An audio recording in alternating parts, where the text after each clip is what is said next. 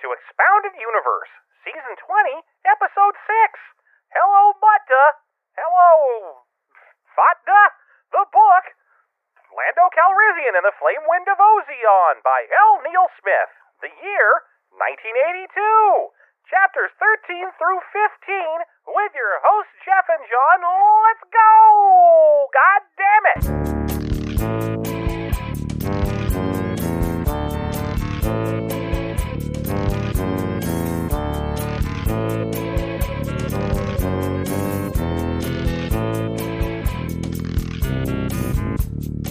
Hey, everybody, welcome back to System Mastery. Yeah, I'm really fucking excited. That's what's going on.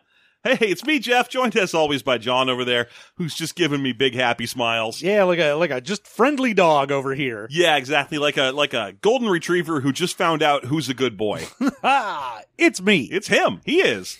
So uh so that's what's up with us. We're both having a nice day. We just went off and got some fancy sandwiches, yes, indeed. Mhm, I had a nice little Monte Cristo, which you have been just craving for weeks as far as I can tell. Yeah, I really wanted a dumb, nice sandwich for a while, Mhm. and then as soon as I found that on the list of dumb sandwiches I could get. Because I just sort of put sandwich into Yelp and was like, "What do you got for me, bro?" Right. Uh, and then some place was like Monte Cristo, and I went, "Fuck yeah, yeah! I want a deep fried sandwich with jam on it. That's exactly the kind of stupid bullshit this guy loves." So we found a place that serves an okay Monte Cristo and headed out. Indeed, we did. What I had does not matter. This was this was a journey for John and his Monte Cristo. For me and me alone. I'm still I'm still confused about the difference between that thing. So hang on, there's three sandwiches in sort of a chain. There's like a Pokemon evolution of Yeah. sandwich. It's like a ham and Gruyere sandwich with like mustard and and uh, and relish or something like that in there, and that's a cr- that that right there is a croque monsieur. Yeah, so you've got the croque monsieur, Yeah, and that's like I think not deep like you don't batter fry it, But but, it's you like do do the standard like grilled cheese frying it. right. But if you put an a fried egg on that, then that is a croque madame. Yes. And that's that's that a slightly upscaled version. It's a ham and cheese sandwich, Gruyere preferably, although I don't think it was in your case. Um, with that's grilled like a grilled cheese, and then someone puts a fried egg on it. And then if you take the whole thing, I'll omit the egg again. You can put it back on if you're like ultra decadent, but normally just take a grilled cheese and ham sandwich, dip it in batter, and fry it like a fucking corn dog, and then sprinkle powdered sugar and jelly all over it. That's a that, that's a Monte Cristo. You gotta you gotta deep fry that bad boy. Mhm. I mean, you're making a batter essentially like you were making French toast. It's the custard batter. You get that that egg batter in Yeah. there, Yeah. and then you deep fry that bad boy, and then you got to sprinkle the powdered sugar, and then it's it's uh, jelly to taste because you don't put it on the sandwich; it always comes on the side for either dipping or this place, which just had like those diner packets of jelly, Yeah. where you just kind of spread it on how you like. So, is there a word for when you take a Monte Cristo and put a fried egg on it? Does that become a Monte Cristo Madame, or is it just a gig evolved Monte Cristo? Let's just uh, just following the Pokemon thing. Yeah. That's the god of sandwiches.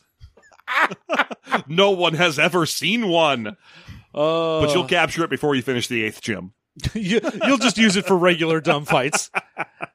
You'll be like, "Shut the fuck up, B kid. Eat Monty Madame." Gruyere beam, go. so, uh, so anyway, Star Wars, huh? yeah, Star How Wars. about that Star Wars? Yeah, so uh, when when last we left off, uh, our intrepid hero had taken his crew. They were gonna go uh, get uh, Hua Hua Mutta Bohua Mutta. Bwahaha Mutta, and they were gonna arrest him for drug charges.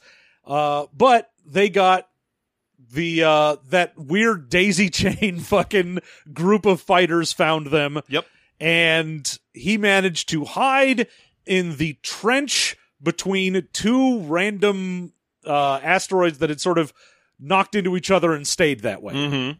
So when last we left, he had been discovered, and They or at least was in the they knew where he was Yeah. around. They don't know exactly where he is. They're not like trench running him through the crevasse at the moment, Yeah. but they know around where he is. I think one of the neat things about this is that this book theoretically it came out in 1982 when uh, Empire came out in 81. Mhm. So theoretically, this book was written before its publication date, so we aren't sure whether this predates the uh, the exogorth scene from Empire Strikes Back. Whether this is the first time someone flew an air, a ship into an asteroid in the Star Wars universe to hide it. Well, how would he know Lando Calrissian if it was written before that? Oh, that's another good point. You're right. So this has to have come out after Empire. He was not a New Hope character. Yeah. You're right. Absolutely right. Which just means that this is a ripoff. Never mind. Yes. This is just the same ship, but there's no cool worm. no cool worms here. anyway, I, I'm sorry. I, it took me a second to realign my perse- per, uh, perspective to a world where Lando Calrissian has not just always existed.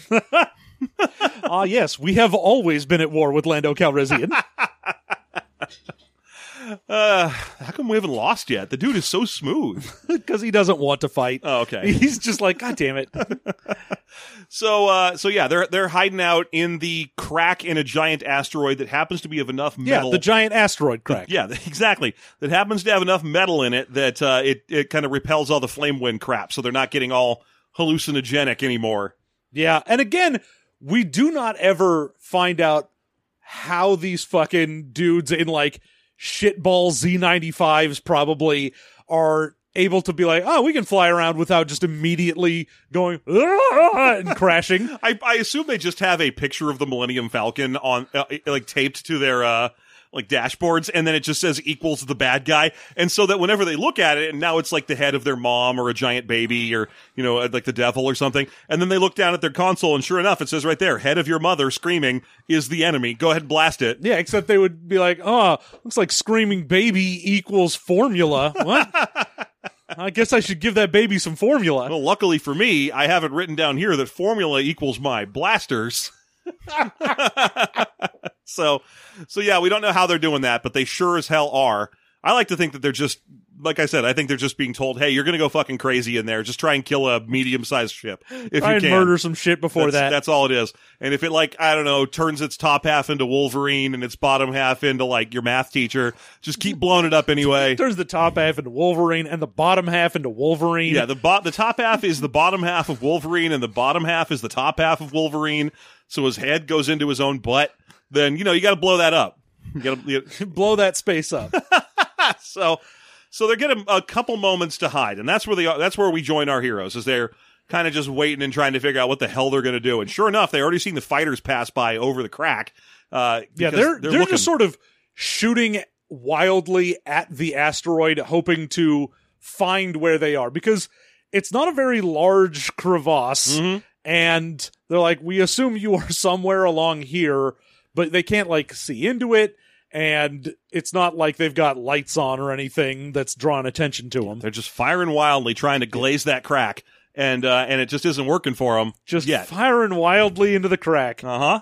Uh And so our, our heroes have a couple minutes to think about what to do, and that's where we join them as uh, Lando and, and Lando's gone back to the cockpit briefly to like check on people, and it is a fucked up situation. Like every, you know, they're they're they're not doing great back there. They've been getting bounced around, and they're really grumpy and unhappy.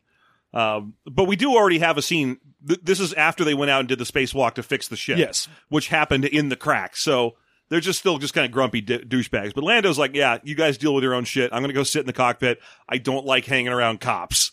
And uh yeah, we start with him being like, "All right, so what the fuck am I going to do cuz there's no real good way to try and get the fuck out of this cuz again, he's like, I'm stuck in a very tight crevice. If I try to fly my way out, I'm to very I'm can't move quickly cuz I'm already scraping the sides on this thing. Mhm. So they'll just blow me up before I even get a chance. And that's when he gets a stupid ass idea. yeah, you see, he's talking. He gives himself an idea, which I felt was a little silly because normally you're talking to a, a buddy like he is with with Vuffi, and you know Vuffi's supposed to say some words. Yeah, that's out of place. does like, oh man, I, I guess we won't be able to get those hot dogs. He's like, hot dogs. Yeah, but instead he gives his own idea to Vuffi, where he's like, "Hey, Vuffi, we don't have the chance. We need a. Uh, you wouldn't be able to pay me enough diamonds to get diamonds." And I still, Diamonds. Diamonds are a girl's best friend. Best friends. Those are dogs. Wait, dogs? Those are hot dogs. dogs the, of war. the need to- Riddler's at Top Dog. I hope so. That fucking place is delicious. Hell yeah. I mean, obviously, everyone wants to go to Top Dog. Yeah. Anyway, um, But yeah, he's like, uh, diamonds gives me an idea. And I'm going to be honest with you, John. Maybe I didn't read the book closely enough, but I never found the correlation between what he does and the term diamonds. Neither did I. I had no idea what was going on there. I assume there. Oh no, wait, hold on. There was a point earlier where I think he said that even like a diamond, if you hit it in the right spot, Will crack. Will crack. Yeah, that makes sense. because he's gonna try and do that to this asteroid. Yes, he's going to try and crack this crack wide open. Yeah, he's gonna bust a crack right through here. Uh huh. So uh, his plan, he, he goes through a little lesson of how the shields on the ship work, where normally the shields on the ship exist a couple of molecules underneath the metallic surface of the ship. So the shields do not radiate out around the ship, but rather are located entirely inside of it, but only like a molecule or two from the surface. And he, Yeah, it's why you can be like, oh, someone shot my ship and they're scorching on it, but it didn't blow up. And you're like, okay, that's because technically the shields are below that, so they scratch the surface of it. I found this interesting just because I've always thought of shields in, in most of these space shows, your Star Treks and Star Wars and so on, as basically just being a big ovoid around the ship, right? Like it's And a- in Star like Trek, yeah. yeah. But in Star Wars, you never really see the shield. You see people with like the Gungans can set up like permanent energy shield generators and stuff like that, where you can see like boom, like a blue thing, um, but not the starships. So we're like, okay, I guess the shield is Millennium Falcon shaped. Like it's got every little nook and cranny and bump on the Millennium Falcon mapped out on the shield because it has to be at all times less about a molecule away from the outer surface. Yeah, although I assume that is like not all of it, and that's why you can like knock the fucking antenna off because they're like, oh no, it's just on the base hull. Anything that sticks out from that is fair game to get slapped around. We didn't put that antenna under the shield, set it for fun. It's it's like a it's like how a lizard can lose its tail. Yeah, it's just, it's just a fun little goof we like to have. Yeah. So he's like, well, normal. it- Thankfully, We we built this spaceship wrong as a joke.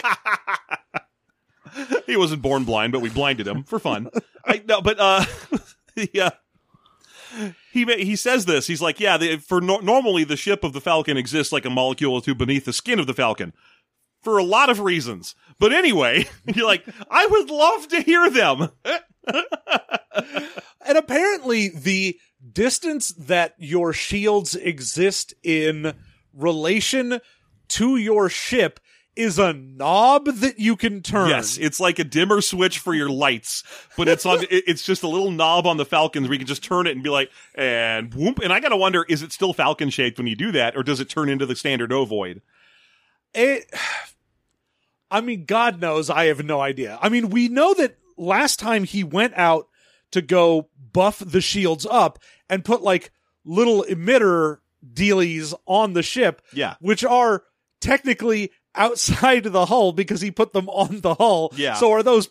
We don't know. We just know that it! it My questions on shields after this one throwaway line. yeah. Well, thank. It's the most of the the rest of this chapter is him doing shield junk because there's like basically his plan is I'm going to crank the shields really high up, and when I do, it will blast apart the asteroid. It'll cause it to shatter. Yeah, because he's idea. like, oh, we've already created this crack down there when the two hit.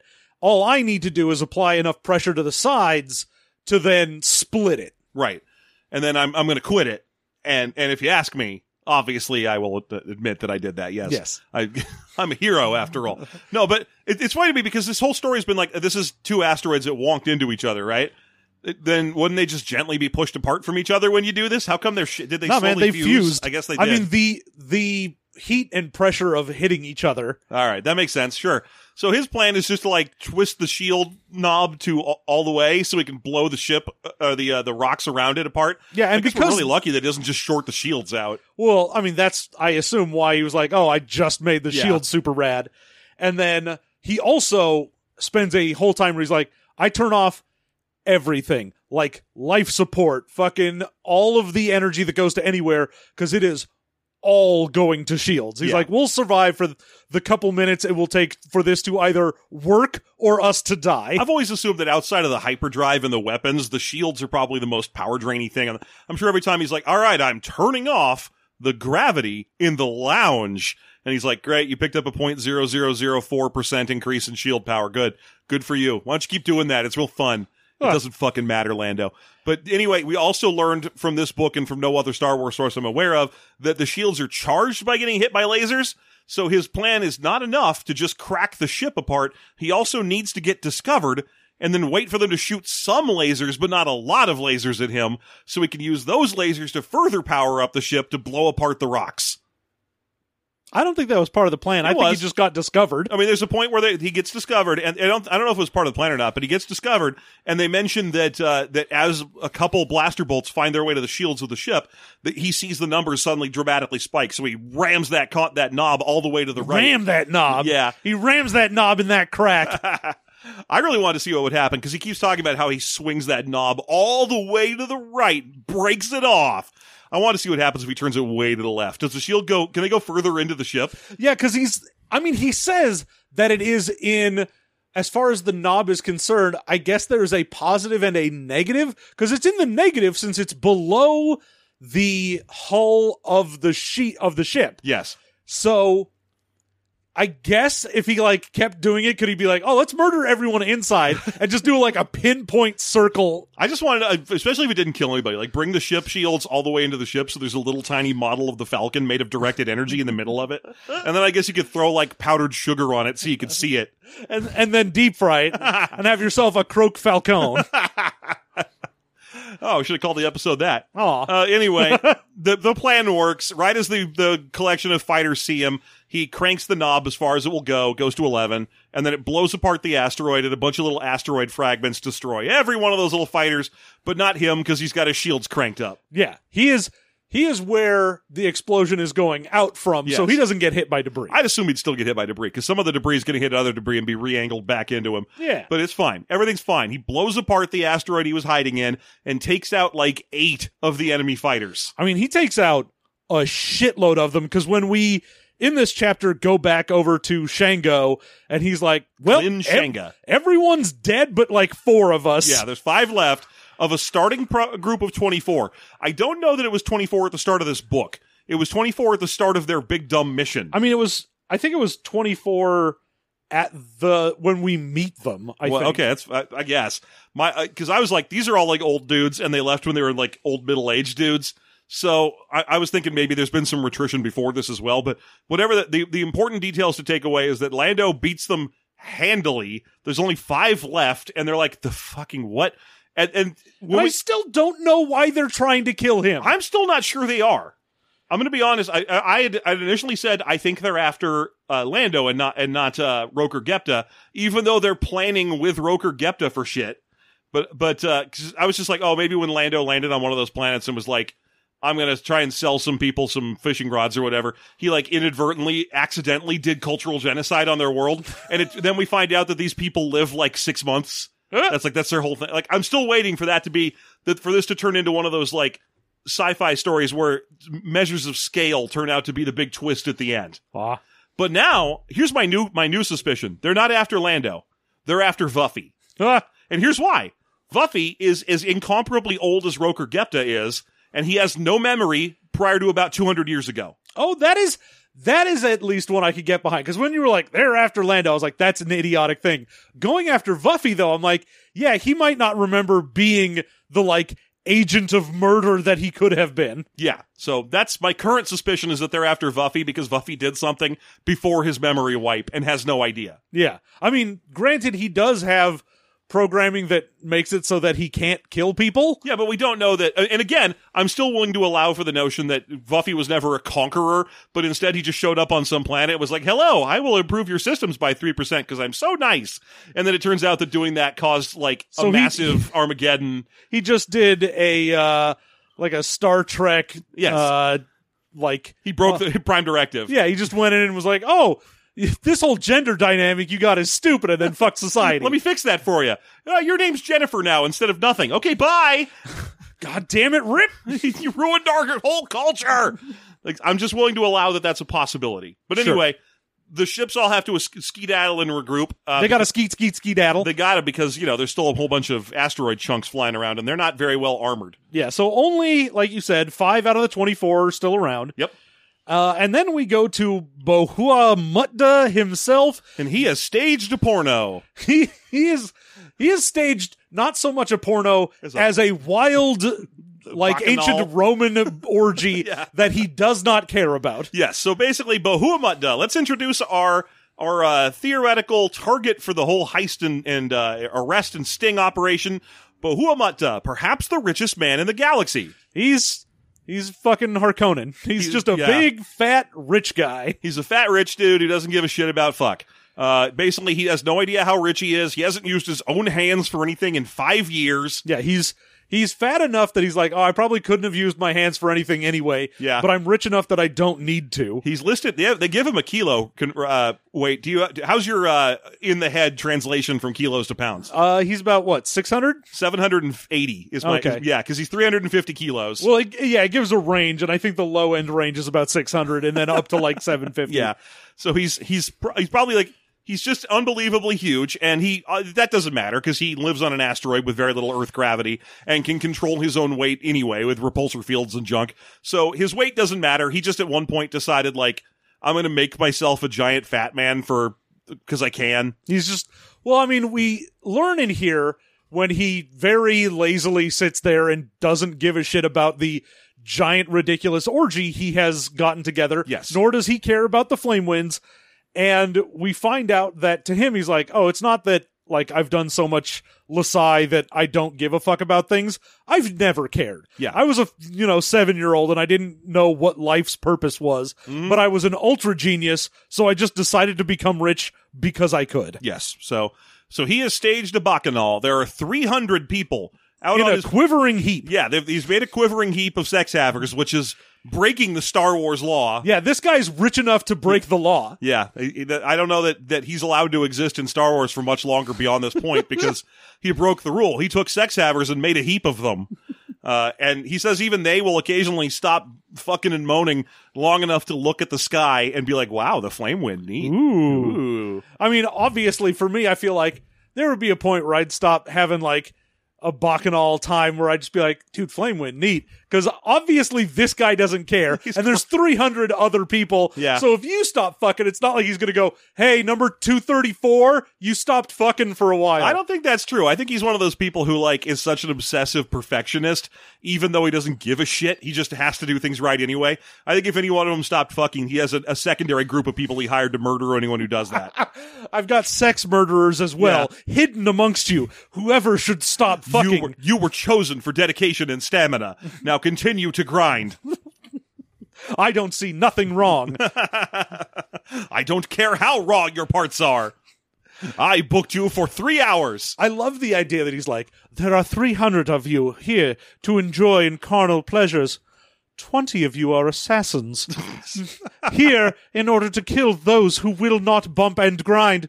Will you chance it? Hmm. What about the one assassin who wants to watch the flame wind? Hmm, curious. Now to begin the festivities. Let us see.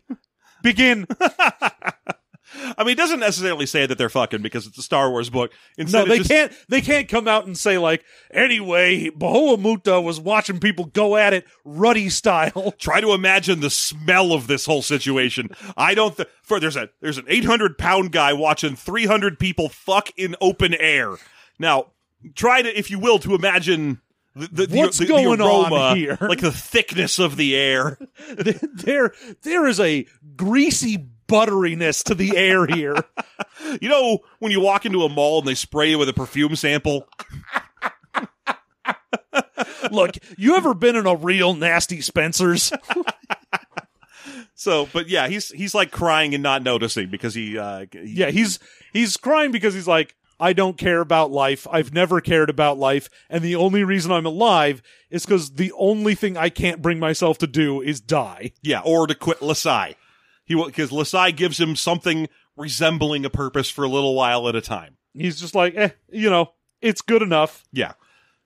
So that's our check in with him. Then we check in with uh, Rokur Gepta, who has never met a salesman.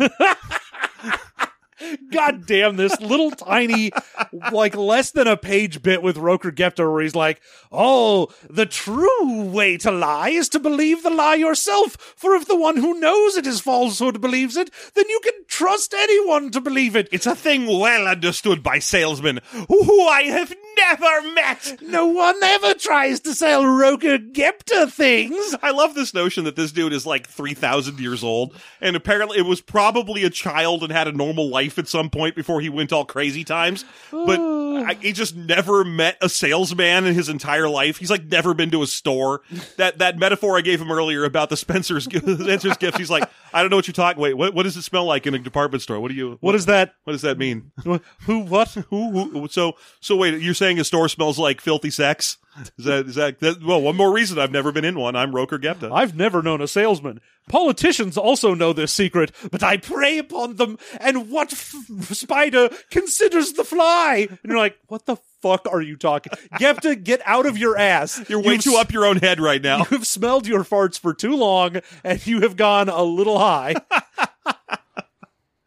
Yeah, like there's no one listening to this. He's all like, I'm far away, far from my minions doing their machinations. They'd better be feeding my gross three legged spider monster, or there shall be a reckoning. yes. And you're like, oh, dude, quit. Quit making up punishments for your guys. You know, this is just a waste of your own time. He's, I love the bad guys that are so into being bad guys that they have an imaginary life where they get to punish people. They're like, ooh, I bet they're not feeding my gross monster. Ooh, what dumb things can I do to them for that? Like, man, you know what? Do what you love. You never work a day in your life. yeah, this guy's a happy dude. But yeah, he is cloistered away somewhere, unaccessible by anybody.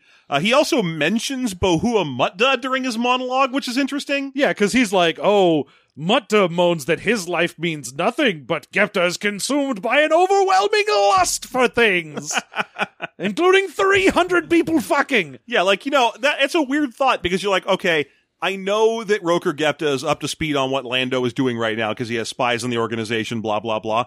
But still, why does he give a fuck about Mutta long enough to drop his name specifically? I mean, it's one of those things where I'm like, okay, this is definitely not Gepta thinking this as much as it is is you, Smith, telling us like, oh yeah, as much as you know, Oh, Mutta uh, doesn't He's give a shit in and out about of life. authorial voice. Yeah, he's like, look, this guy I just told you about who doesn't give a fuck about life is the opposite of this guy. They're both ridiculously powerful, but one doesn't care and one cares way too much. I would love it if he slipped farther in and out of authorial voice if he was just like, yes, and if they don't feed my spider, I shall punish them. Also, I need to call Del Rey because the check hasn't cleared.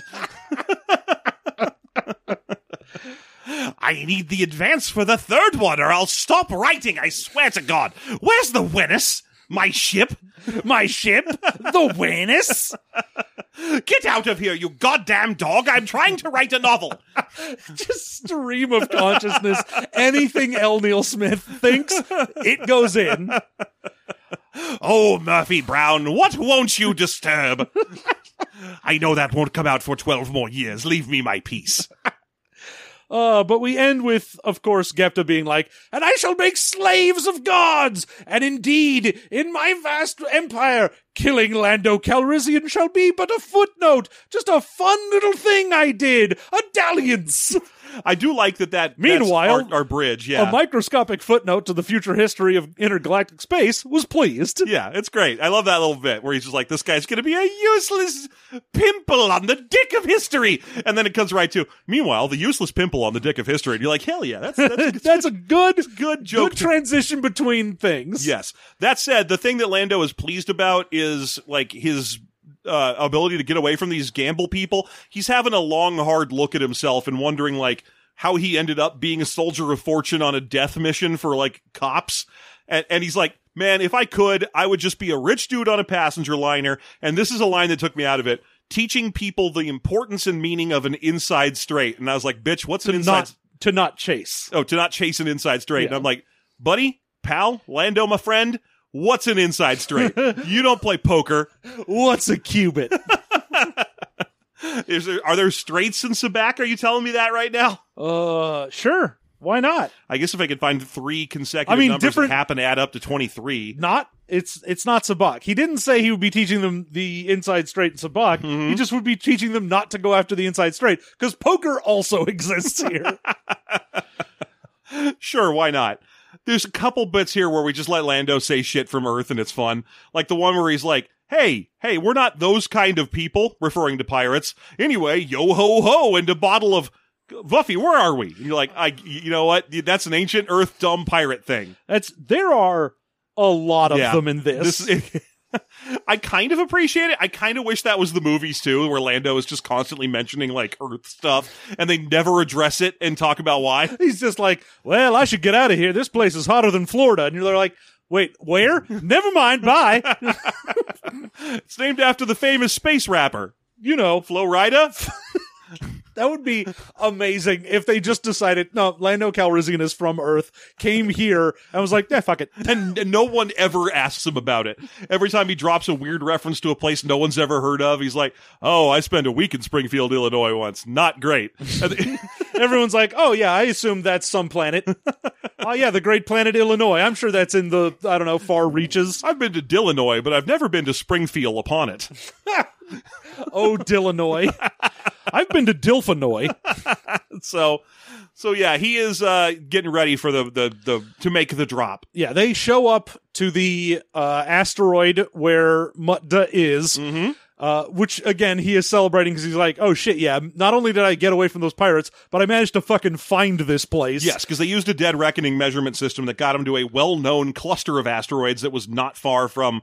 Was it five seven nine two? That's their current One- whatever destination. it is. And they get a cool description as they're approaching it of what five seven nine two looks like. It's basically a fantasy planet. It's it's uh Oh yeah, he has enough money to be like, "Oh, I terraformed a fucking asteroid." But the asteroid's weird in and of itself. It didn't slowly become a sphere like most space bodies do.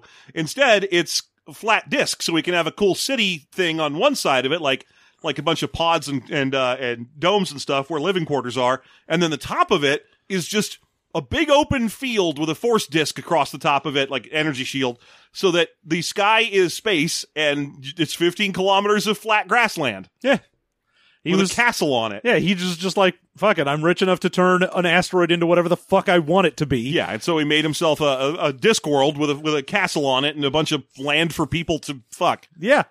And they get approached by one of the guard ships who are just like, Hello, we have more weapons than God. Please fuck off. I really like that part where they're like, "Yeah, there's a ship here. They want to know what we're doing.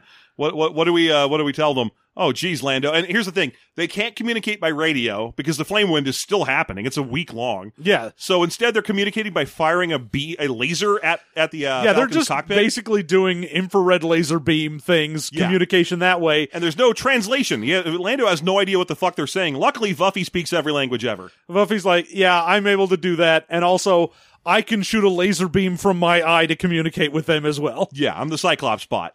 And uh, I'm from the punch dimension. I just remembered. Oh no.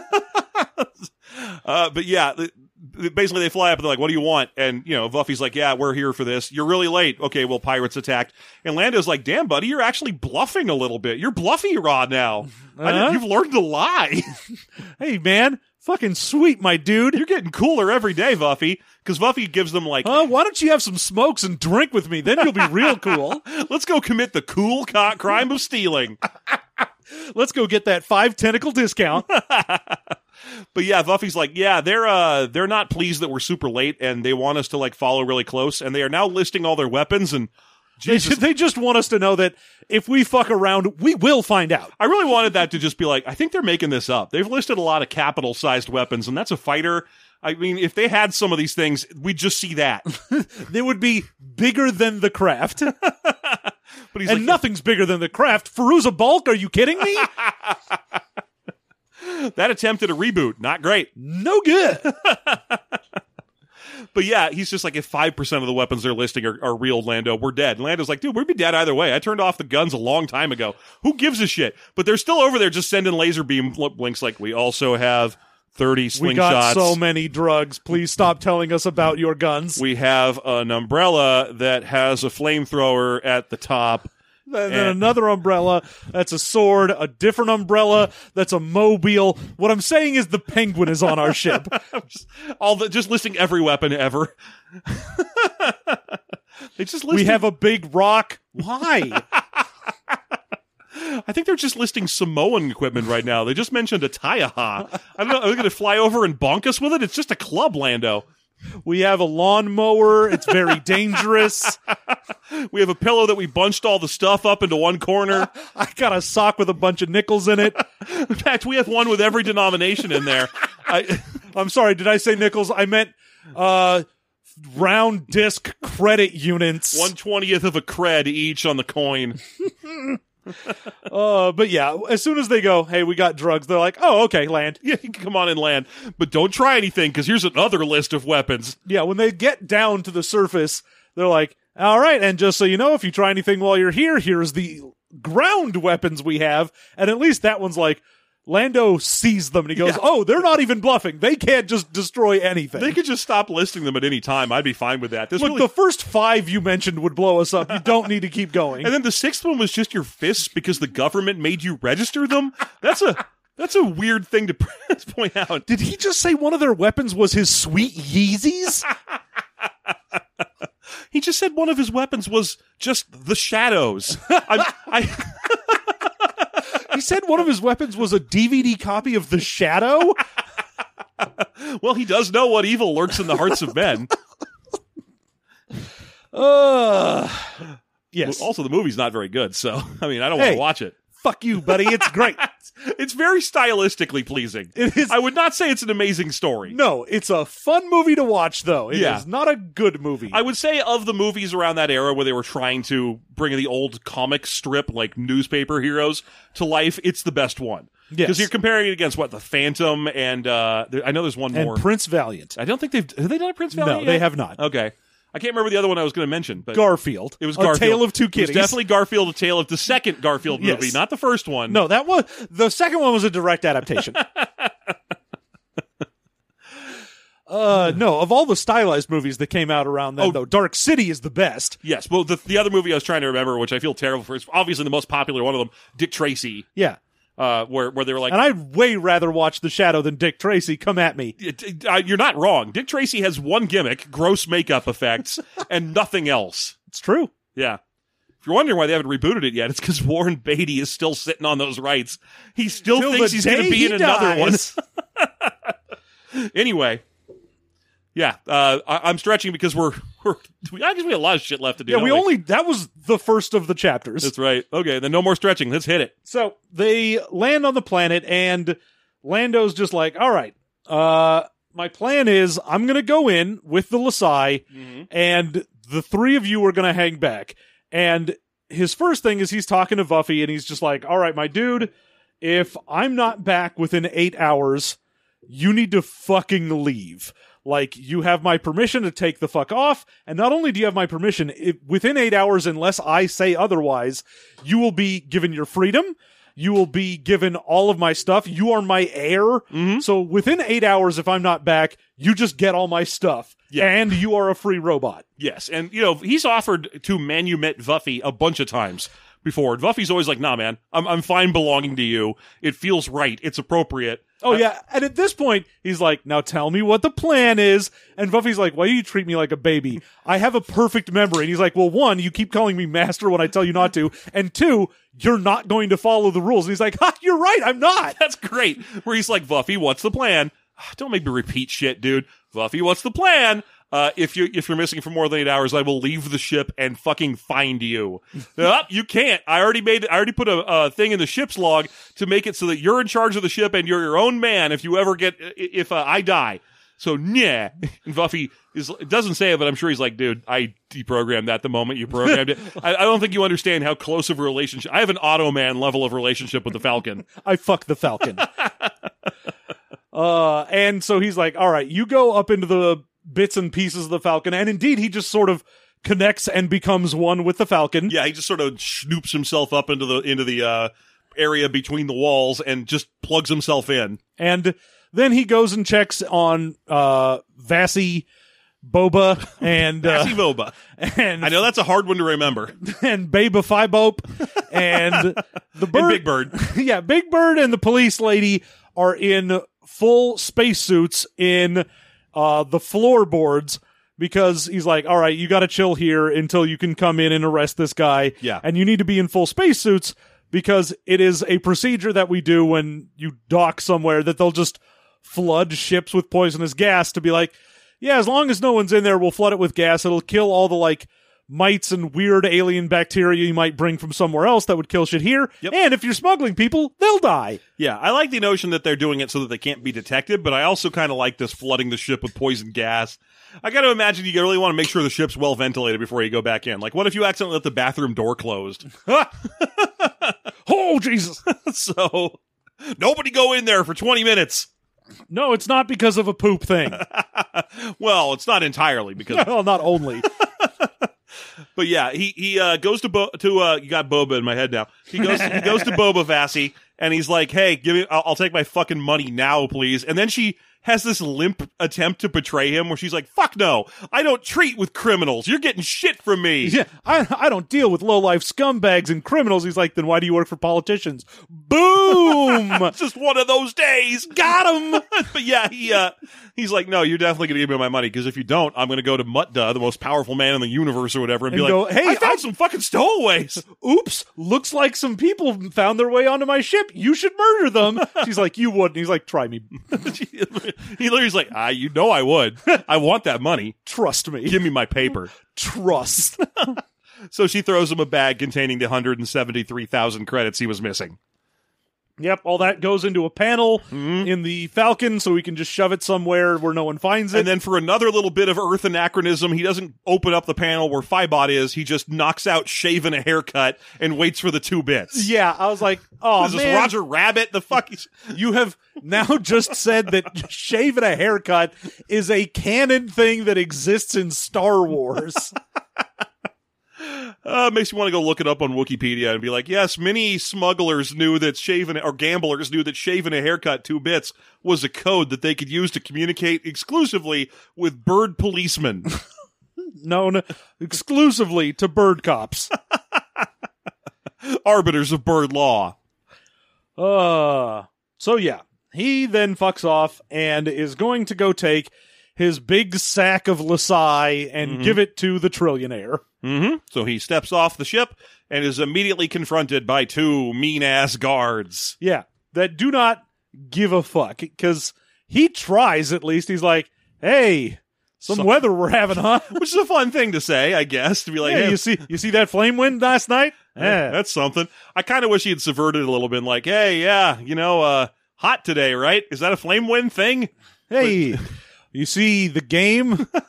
you mean the game where 300 people have sex on the lawn? Yes, I was forced to Yeah, see it. I, I've had a hard time not seeing it when I, cl- when I, when I, cl- you know, he didn't hire for any particular aesthetic purpose or anything. He just took 300 people. the first 300 that would do it. So you know it was weird in there. He first tried Look, it with the, the first cast of 300. the first 150 out of those 300 were in the same polycule. So it was just gross. So they're kind of being excluding towards the rest of them. we had to get the prods out. half of them have just turned into those eyes wide shut side extras that are just standing there in robes and like nodding approvingly. Some guy's got a weird gold mask and he just has his arms folded looking. yeah, and he's every once in a while he'll do a subdued nod and be like, "Yes, Yes, hmm. you are hmm. having sex. that is good fucking." I approve.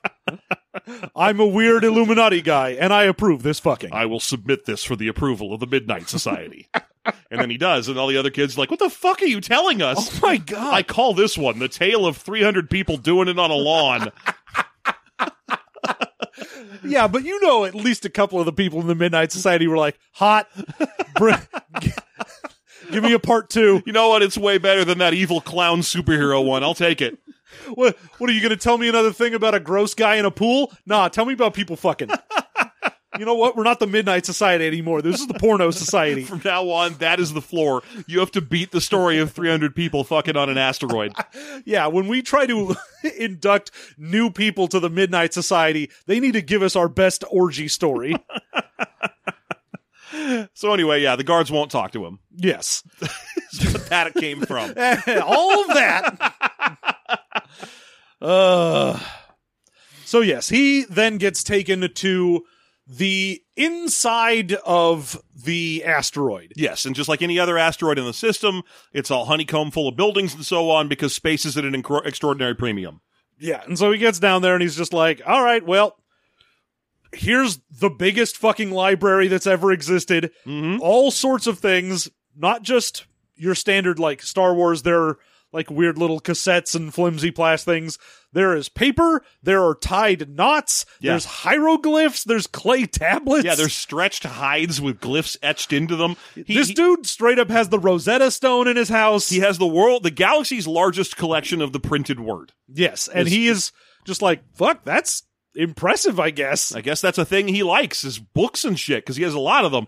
and sure- indeed, he's being read to by his manservant. yeah, there he is. I guess skipping the the, the lawn thing because we know it's still happening because Lando could see it on approach when he was landing the ship. He was like, I can see big heaps of people on Huh. the lawn, but mercifully, I can't quite tell what they're doing. I don't know what's going on down there, and I'm going to avert my eyes. I can smell it, and I'm in the vacuum of space. I can feel it. Ew. Somehow my hand just got slick. This is no good. Uh, so, uh, so But yeah, his uh, his manservant Elk Piss or whatever the fuck that guy's name is elk piss. is reading him a bedtime think, I think story. it was El Copy or something like that. I uh, it is. Uh, I think it's Ek Pice because it, I just uh, realized it was an anagram of Spike. oh, okay. Yeah, Epkis. Yeah, Yeah, sure. So Epkis is uh, Ekisp. Ekisp. E-Kisp. E-Kisp. So Ekisp is an incredibly old man with white hair and in a wizened posture, and he is reading a book to Bahua Mutda because, of course, he does not use his own hands. obviously. And uh, as he walks in, he's just like, "Oh, very good, yes." mm. now that's wonderful. Now please take his weapons away. Take his blaster away from. And the other one, you were thoroughly scanned in the elevator. I find you bristling with blasters. I bought a blaster for Belinda. My name is Bahua Mutda. Oh. And uh, he's just like, yeah, we, we scanned you in the elevator. We know all your guns. So he, Lando turns out has two five shot sting beams now. Yeah, he hands he's like, both over to an incredibly angry guard. He's like, the fuck, give him, give him the fuck over. Yeah, and he's just like, all right, here's one gun. Here's another gun. Eh? Hold, hold all of them. He's just the why can't I hold all these limes but with guns I know now? that's a great part where Lando at least is deriving some measure of pleasure in this moment where he's being stripped of his defensive measures by the fact that at least this guy has to juggle his guns. He's Which like- shouldn't be difficult because the gravity in this room is nearly nothing. Yeah, You probably just keep him floating. just keeping them floating. uh. Anyway, But yeah, now that he's been denuded of weapons, uh, Mutt does like, all right, everyone else fuck off.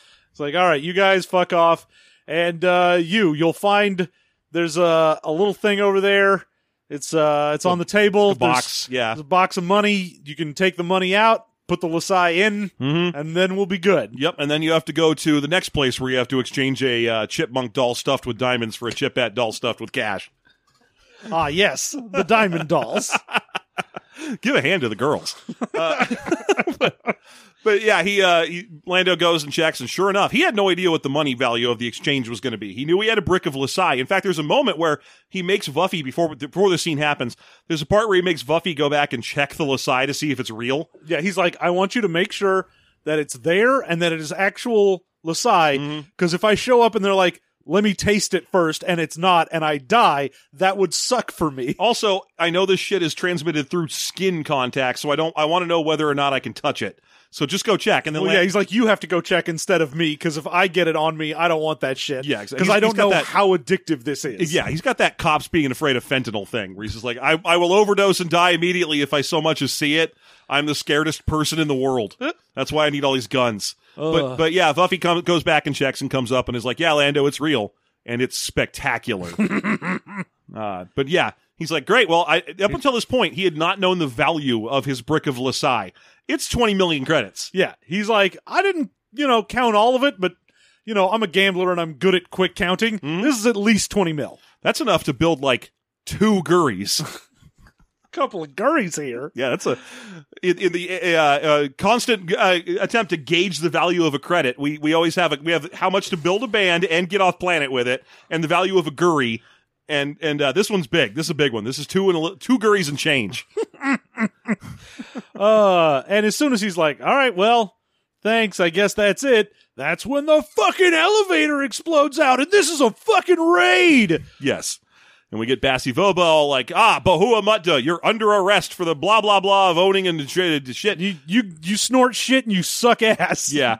And uh, Mutta looks just vaguely disinterested in the proceedings. He's like, uh huh. uh-huh, Yep. hmm Anyway, nod. He nods to Phibot, who just turns, changes where his blaster's pointed, and shoots Bassy Voba from such clo- close range that her head comes off. Yeah, just neatly blows off Bassy Voba's head, and that's where the chapter ends with him just going like, "And you're done." So, so Phibot was the big betrayer after all, and he killed Bassy Voba. Indeed. So it, just make sure everyone's up to speed on what's happening in the book. Bassy Voba's dead now, and she didn't get a line or anything. She just got her head clean blown off. Just fucking wrecked. Hell, the next chapter opens with her. The, the uh, gravity's off in the room at this point, and and it's just her body's just floating around and getting caught on shit, along with those two guard corpses that are also just bonking around in here like a screensaver. yeah, so we, we just got like watching Voba's body be like, "Come on, hit the, corner, corner, hit the corner." hit the corner." Everyone alive in the room is like obsessively like, "Oh, it's so close! It's gonna do it! Oh, it hit the side! Damn it! Son of a bitch. Next time." Uh, but yes, then uh, Mutta turns over and is like, "All right, well, give me the report, Phibot." Oh, it turns out Phibot works for him, and he's like, "Well, uh, the order was to arrest you, and it came from top men, The highest echelon, sir. The highest. top top men. echelon. uh, anyway, yeah, they were planning to arrest you, and uh, then then we got and Mutta's like, yeah, yeah, I don't. wh- Why are you so fucking late? You were supposed to be here like twenty hours ago. Yeah, he's like, "No, I get it, I understand." Well, what the fuck? And he's like, "Oh, there were like." Pirates or something? I don't know what a the bunch fuck of fighters on. attacked us. We don't know why. I vaguely assume they had something to do with Lando here. I don't. I don't know, but we got attacked by fighters, and we had to like hide, survive, and evade them. And this is the first thing in the whole fucking story that has interested Bohua Mutta. He's like, wait, fucking pirates? What? What the fuck? How, wait, and how many got away? And what did they look like? And where were they?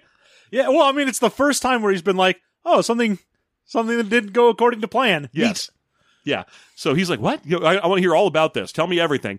And uh, then Lando's like, so anyway, can you like, what, what what's happening? And he's like, oh, uh, so yeah, Bassi uh, uh, or Phibot never wanted to be a cop. He has doesn't have the constitution for it. He's he's just he's not really the right kind of guy for the job. No, he got pressed into it Yeah. by the fucking Empire, who were just like, "You have to be in our service," and so he was. yeah.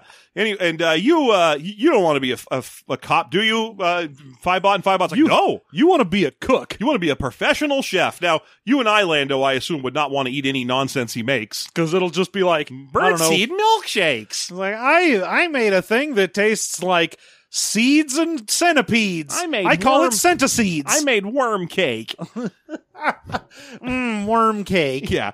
So, but but that's what he wants to do, and I told him that if he did this job for me, then I would make it so he never has to answer to any authority figure ever again. That's Which right. Is, I, I wanted Lando to be like, "Well, let me just stop you right there." That's definitely the "I'm going to kill you" agreement, where you're like, "Oh, you'll never have to worry about X Yeah, you, again." you, you didn't you didn't say, "Oh, I'll make it so that you get to be a cook." You said you won't have to report back anymore. Yeah, he's gonna kill you, bro. fucked that's, up. That's that's definitely the, the the basic dark bargain is what that is. Yeah, you may as well have said, "I'll guarantee you get what's coming to you." Yeah, that's you. You you got to get a dollar value when you do these. You need them to put. The Don't just handshake sign. that shit. Have a full contract Yeah. and what specifically will happen. I want the the amount of credits you're going to give me and how, and that's that that's a bare minimum. but you know, of course, before Lando can say any of that, Yeah. Mutta grabs a fucking gun out of his lycra shorts. Mhm, That's all he's wearing.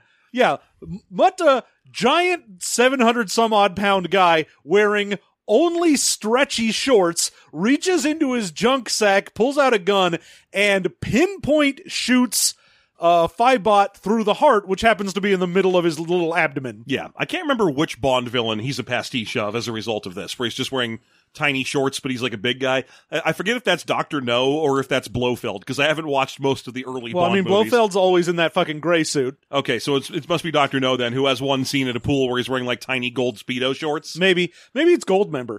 Yeah, I, I could be. I don't remember. Someone can correct. Maybe I'm just misremembering Venture Brothers. I don't know. But anyway, yeah, he. It turns out he's actually quite adept, and he he whips a blaster out of nowhere, even though he's a giant fat guy.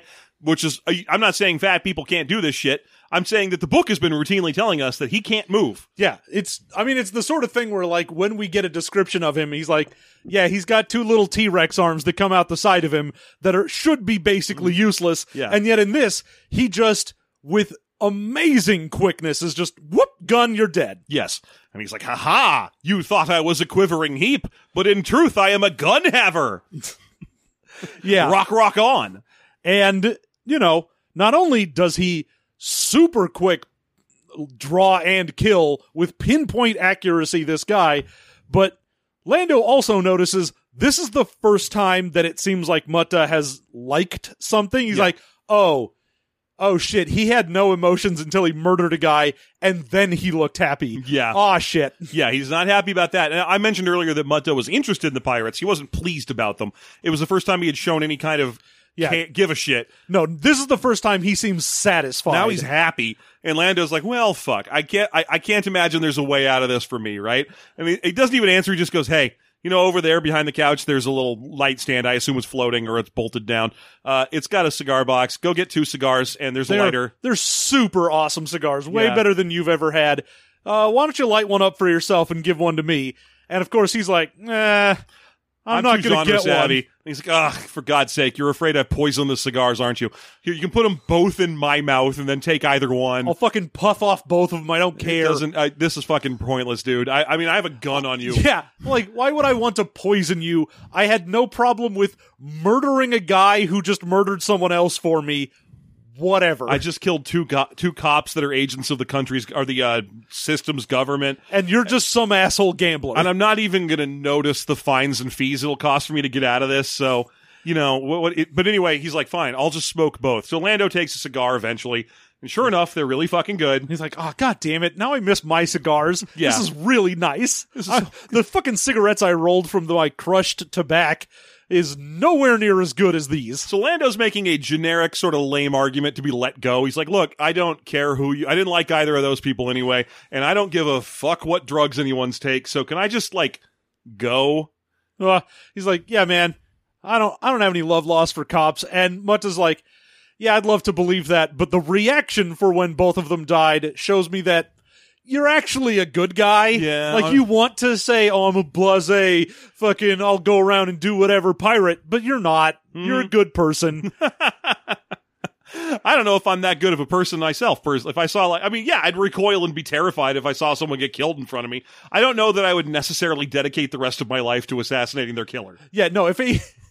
If someone was like, "Hey, I'm a trillionaire and I murdered a cop in front of you," I'd be like, "I obviously am not going to attempt to stop you because I will die Yeah, and accomplish nothing. yeah. You know how you had to like slush fund all the local politics? I am much cheaper. I will be out of here for fifty dollars and half a sandwich. Yo, you got you got a Monte Cristo lying around? of course you do. You're Bahua Mutt. I have a special kitchen for Monte Cristos. Bring them out. And then it's just like the fucking sorcerer's apprentice of Monte Cristo's just making their way out. oh yes, of course. I recently conquered a planet of intelligent Monte Cristos. They're more delicious if they hate it. when you eat them, they scream. Only at first. Only at first. Ah, Great. But yeah, he's like, yeah, I'm afraid I can't let you go because you recoiled when they died. So you're a good guy, and I can't allow a good guy. It's like so. uh So no deals then. No deals. But here's go handcuff yourself. There's hand. He keeps just saying there's shit in the room in, behind like- this corner. There are manacles, and you're like, okie doke. Go and manacle yourself. And Lando's like, why? You're already gonna kill me. What? Well, if you don't manacle, I could kill you immediately, or I could roast you alive with this thing. Yeah, he's like, I could just shoot you in the spine so that you can't move, and then set this to a very low setting and just start cooking you. How about that? Why don't you put some fucking manacles on? The land is like, fine, fine. I guess you're right. I will put on some fucking manacles. You win this round, Bohua Mutta. Ha ha! It is not Bohua Mutta!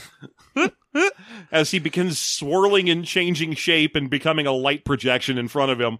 And all the swirls keep going and going. I'm not kidding, by the way. This is actually what's happening. The swirls swirl around all crazy to reveal Rokur Gepta! I am Rokur Gepta, and I'm going to torture you until you beg for death. Rokur Gepta. They drive me to drink. oh, those Calrissian boys. I spent the whole episode trying to remember what character we decided to use for his voice, and Dan Backslide just came back into my head. Halt, Rokur Gepta. Halt, Rokur Gepta. No, and here. Here, over here, over here. Watch the Dover boys, everyone. It's really fucking good. But yeah, like, so he turns into Rokur Gepta. And he's like, "For I am Rokur Gepta, and I will devote the rest of the year to making you beg for death, Calrissian." Uh, now the question I have, of course, mm-hmm. is, I mean, I assume Mutta is an actual person that this guy is then impersonating, and not that Mutta has always been Rokur I kind of prefer option two here. It can be either way. We don't know. Either he killed and has been pretending to be Bohua Mutta for a while now, or I like to think he's always been fucking Bohua Mutta, and this is just he's so incomparably old and powerful that yes, he's also the richest man in the universe when he's in this fat guy body, but he doesn't give a fuck. This is just a thing he does sometimes. It's not even important.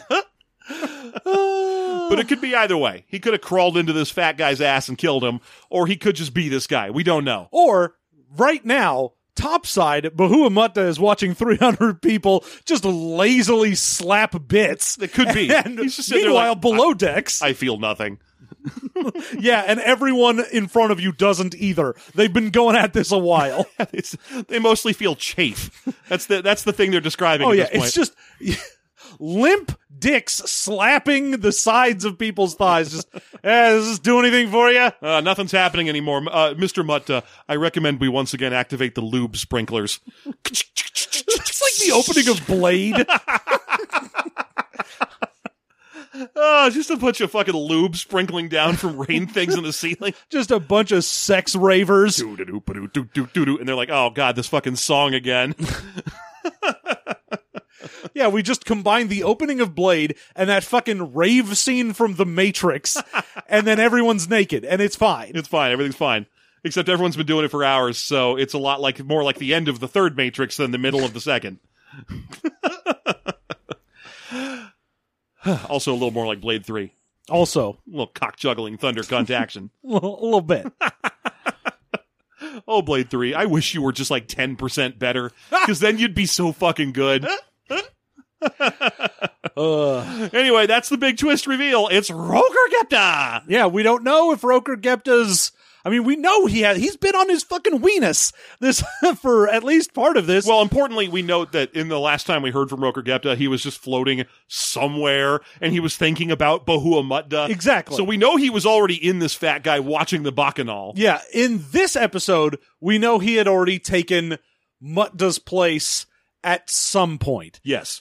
but we still don't know if Mutta has always been Gepta or if he murdered him and took his place or if both of them are doing their own thing at the same time. I prefer to. I, here's the thing I would like. I would like. This is just a preference. I would like it if this actually was he killed Mutta a while ago because this clears fucking house for this episode. We just killed almost all of the cast of this book in particular. right? We were like, all right, there's Lob Deluf, Bohua Mutta, Wewa Phibot, and Bassi Voba, and the only one left is Lob and there's no way he matters. No. I guess there's Klyn Shanga still, but he barely matters. Oh, I mean, Shanga and his four friends in their shitty fighters Yeah. obviously are going to show up at some point because we aren't done with them. Yeah. But it's just it's just amazing that at the level of house clearing this was. So I, I prefer to think that there's no Mutta anymore. That we were just like, hey, you know the three characters that this was ostensibly about? It's not. I mean, I could see maybe Shanga knows that Rokur Gepta can look like other, other people and thought that Calrissian was one of his Oh. like personas. And he was like, "Oh, I'm going to try and kill this guy because that's Gepta because he's been spotted at places where Gepta's schemes have gone off." I mean, I don't know that that would necessarily work because one thing we do know is that Rokur Gepta has put an insane price on Lando's head.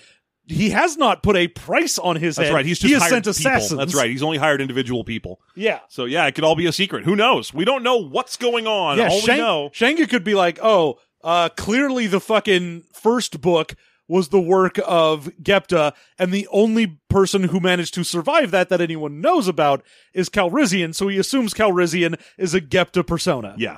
So at this point, we've cleaned house quite a bit. There's still Klyn Shanga and his fighters. Wewa Faibot and Basi Voba are dead. Bahua Muta's probably dead. So who's left? Our heroes and 300 really tired people. Yeah. Which, let's go ahead and say it. They're the real heroes here.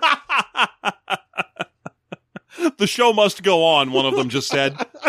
Uh, some some adjutant came out and was like, uh, attended fuckies. Uh, I regret to inform you that Bohua Mutta has died. And one of them just goes, we must continue in his honor. he would want it this way. Bahua Mutta is dead. Long live Mutta. So there you go. There's the episode. There's there's those chapters. Gross. And, uh, There's some real nasty stuff for you. and I hope you'll come visit us over at the Patreon where we're going to do some bonus content. That's right. And uh, bonus content, we head over to Wikipedia and probably find things way less gross than 300 people doing it. Not me. I found orgies. I'm just kidding. I found it's way less gross. Uh, yeah, and it's at the new four dollar level at our Patreon that you can find that because we've switched all of our costs to monthly. And this is just a quick reminder: if you're just finding this out, you don't need to do anything. Your your pledge was already doubled. Don't go double your pledge. That's actually quadrupling it. Yeah. Just or, just or do go double go, your go, pledge. go double your pledge. We don't. Don't go Dublin Patreon. I just don't want people to spend more than they think they have to. That's all. They can. They're allowed to spend as much as they would like. Yeah, spend what you want, Mm-hmm. but not more than you have. Uh huh. Exactly. That's all we're saying. Give us all your money, but not more than all your money. Give me most of your Yeah, money. that's all we want. Just most of your money. I just want most of your money and all of your love. Just love me. And the guy, John needs about 299 of you. I need I need a, another couple hundred of you to show up and give me your love. I need to I need to ask a question. How deep is your love? About 36 bodies. Uh, okay, so anyway, where were where were we? Uh, Patreon.com slash System Mastery. Joining us at the four dollar level will unlock the Star Wars content and the bonus content for System Mastery. Right there, you've already got a four dollar charge for like six extra episodes a month. Yep. sometimes more. There's another level you can go to up at ten, which will unlock everything. You get another three episodes a month at that point. Goddamn the right. afterthought and the TV mastery, all good shit. Everything's really fun. If you need extra episodes to get you through commutes and hard times and doing the dishes and what have you, boy, do we ever have them. Yeah, Come look, join us. If you're stuck in an orgy with 299 other people and you need something to take your mind off of it, Pop in your AirPods and let us make fun of your current situation. oh no, he's got his AirPods in. He can't see another guy coming up behind him. So there you have it. That's uh that's the Patreon. Please come support us. And if you can't, you know, just leave a nice comment or something. That's fine. Just, be say hi- nice. Just say hi. Be nice to us. That's all we need. Just just find us at System Mastery on Twitter and go, "Hey guys, nice." You know what? I actually would say if you can't if you can't support us, follow us on Twitter because that number that we have for followers is not big enough for us to matter. We need to matter, God damn it, so that Yeah. we can we can yell at Mike Mearls and shit. Go follow us at System Mastery or go follow me at Gurgle Spasm. I don't know if you saw this, John. This is a little show update note for you. Little show update You- note about- you're fired. Bad news, John. No, about about two weeks ago, we or three weeks ago now, we did the episode on uh, Ray Winninger's Underground. Yeah. and we we couched the whole thing as a a uh, decision on whether or not Ray Winninger should be allowed to run Wizards of the Coast D and D arm. Uh huh. He announced he had quit yesterday. Oh, I know. Yeah. Look, now did we did, put it out in the universe. Did- did That's we- the secret. Did we do that? I mean, obviously yes, but are we going to take credit for that? Again, obviously yes. if you buy our book, we'll teach you The secret. the secret. So anyway, uh, support us on Patreon. Thank you so much. I've been Elan Sleaze Begano. and I'm so tired of fucking.